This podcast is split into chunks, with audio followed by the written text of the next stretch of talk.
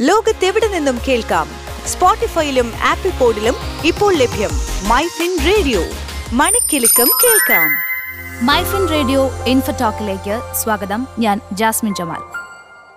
നാട്ടിലും വിദേശത്തുമായി ആർജിച്ച സ്വത്തുക്കൾ പിന്തുടർച്ചക്കാർക്ക് എഴുതി വെക്കേണ്ടി വരുമ്പോഴാണ് വിൽപത്രത്തെക്കുറിച്ച് ആലോചിക്കുന്നത്. ഇന്ത്യയിൽ താമസിക്കുന്നവരെക്കാൾ ഇത് തലവേദന ഉണ്ടാക്കുന്നത് വിദേശവാസികൾക്കാണ്. വിദേശത്ത് സ്വത്തുക്കൾ ഉള്ളവരാണെങ്കിൽ സ്വത്ത് സംബന്ധിച്ച് നിലനിൽക്കുന്ന നിയമങ്ങൾ കൃത്യതയോടെ മനസ്സിലാക്കേണ്ടി വരും. ഒന്നിലധികം വിൽപത്രങ്ങൾ തയ്യാറാക്കാമോ ഒന്നിലധികം ആളുകൾ വിൽപത്രത്തിന്റെ ചുമതല ഏൽക്കാമോ വിദേശ രാജ്യങ്ങളിലുള്ള സ്വത്തുക്കൾക്ക് അവിടുത്തെ നിയമം എങ്ങനെ ബാധകമാകും തുടങ്ങി ഒട്ടേറെ സംശയങ്ങൾ ഈ ഘട്ടത്തിൽ ഉടലെടുക്കാൻ സാധ്യതയുണ്ട്. ഇത്തരത്തിൽ എൻ ആർ ഐകൾ വിൽപത്രം തയ്യാറാക്കുന്നത് സംബന്ധിച്ച് അടിസ്ഥാനപരമായി ശ്രദ്ധിക്കേണ്ട കുറച്ച് കാര്യങ്ങളാണ് ഇന്ന് ഇൻഫോടോക്കിൽ സംസാരിക്കുന്നത്. MyFin radio infotalk.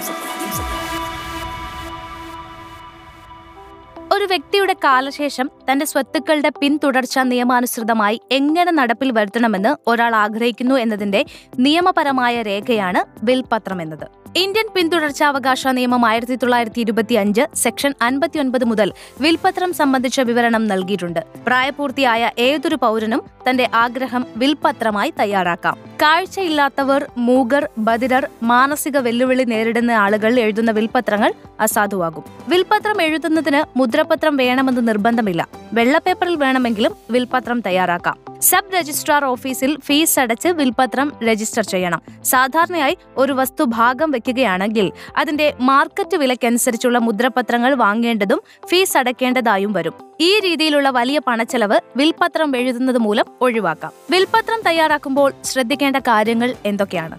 നോക്കാം. വിൽപത്രം തയ്യാറാക്കുമ്പോൾ തൊട്ടടുത്ത പിന്തുടർച്ചക്കാരിലേക്കാണ് സ്വത്ത് എത്തുന്നതെന്ന് വ്യക്തമാക്കുന്ന രീതിയിൽ എഴുതുക. അതല്ല എങ്കിൽ പിന്തുടർച്ചക്കാരില്ലെങ്കിൽ സ്വത്ത് ചെല്ലണമെന്ന് നിങ്ങൾ ആഗ്രഹിക്കുന്നത് ആരാണോ അവരിലേക്ക്. വിൽപത്രം തയ്യാറാക്കിയതിന് സാക്ഷികൾ ഉള്ളത് നല്ലതാണ്. അവരുടെ ഒപ്പുകൂടി വിൽപത്രത്തിൽ ഉൾപ്പെടുത്തുക. എന്നിട്ട് വേണം ഇത് രജിസ്റ്റർ ചെയ്യാൻ. കുറഞ്ഞത് രണ്ട് സാക്ഷികളെങ്കിലും ഉണ്ടാകുന്നതാണ് നല്ലത്.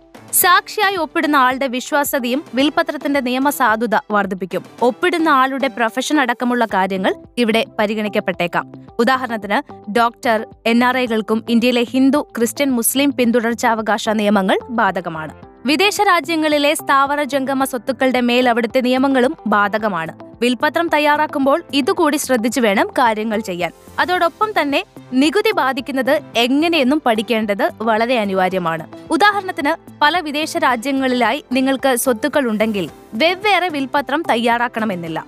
വ്യക്തിഗതമായി കൈവശമുള്ള ഓരോ സ്വത്തും ലിസ്റ്റ് ചെയ്ത് ഒറ്റ വിൽപത്രം തയ്യാറാക്കുവാനും സാധിക്കും. ഓരോ രാജ്യത്തെ ഏത് സ്ഥലത്താണ് ഇവയെന്ന് കൃത്യമായി എടുത്തു പറഞ്ഞിരിക്കണം. ഇത്തരത്തിൽ ഒറ്റ വിൽപത്രത്തിൽ തന്നെ പല വസ്തുവകളുടെ വിവരങ്ങളുള്ളത് വിശ്വാസതയും വർദ്ധിപ്പിക്കുകയും തർക്ക സാധ്യത കുറയ്ക്കുകയും ചെയ്യും. ചില രാജ്യങ്ങളിലെ സ്വത്തുക്കൾക്ക് പ്രത്യേകം വിൽപത്രം തയ്യാറാക്കേണ്ടി വന്നേക്കാം. വിൽപത്രം എഴുതുന്ന സമയത്ത് നിലനിൽക്കുന്ന നിയമവും വിദഗ്ധ ഉപദേശവും തേടണം എന്നത് പ്രത്യേകം ശ്രദ്ധിക്കേണ്ട കാര്യമാണ്. ഇനി സ്വത്ത് നിലനിൽക്കുന്നത് വിദേശത്താണെങ്കിൽ വിൽപത്രം അവിടെ തന്നെ രജിസ്റ്റർ ചെയ്തിരിക്കണം. എൻ ആർ ഐകൾക്ക് ഇന്ത്യയിൽ സ്വത്തുക്കൾ ഉണ്ടെങ്കിൽ അവയ്ക്ക് പ്രത്യേകം വിൽപത്രം തയ്യാറാക്കുന്നതാണ് നല്ലത്. നിങ്ങൾ ഏത് രാജ്യത്താണോ ആ രാജ്യത്ത് പിന്തുടർച്ചാ നികുതി ഉണ്ടെങ്കിൽ അത് കുറയ്ക്കുന്നതിന് ഇത് സഹായിക്കും. ഇന്ത്യയിൽ പിന്തുടർച്ചാ നികുതിയില്ല. വിശ്വസ്തനും നിങ്ങളെക്കാൾ പ്രായം കുറഞ്ഞതുമായ ആളെ വിൽപത്രത്തിന്റെ നടത്തിപ്പ് സംബന്ധിച്ച ചുമതല ഏൽപ്പിക്കുക. ഇതേ ആളെ തന്നെ ട്രസ്റ്റിയോ പവർ ഓഫ് അറ്റോണിയോ ആക്കുവാനും സാധിക്കും. വസ്തു ഉടമയ്ക്കാണ് അതിന്റെ പൂർണ അധികാരമുള്ളത്. വിൽപത്രം ഏത് രാജ്യത്തിരുന്ന് തയ്യാറാക്കുന്നുവോ അവിടുത്തെ പ്രാദേശിക നിയമങ്ങളും അറിഞ്ഞിരിക്കണം.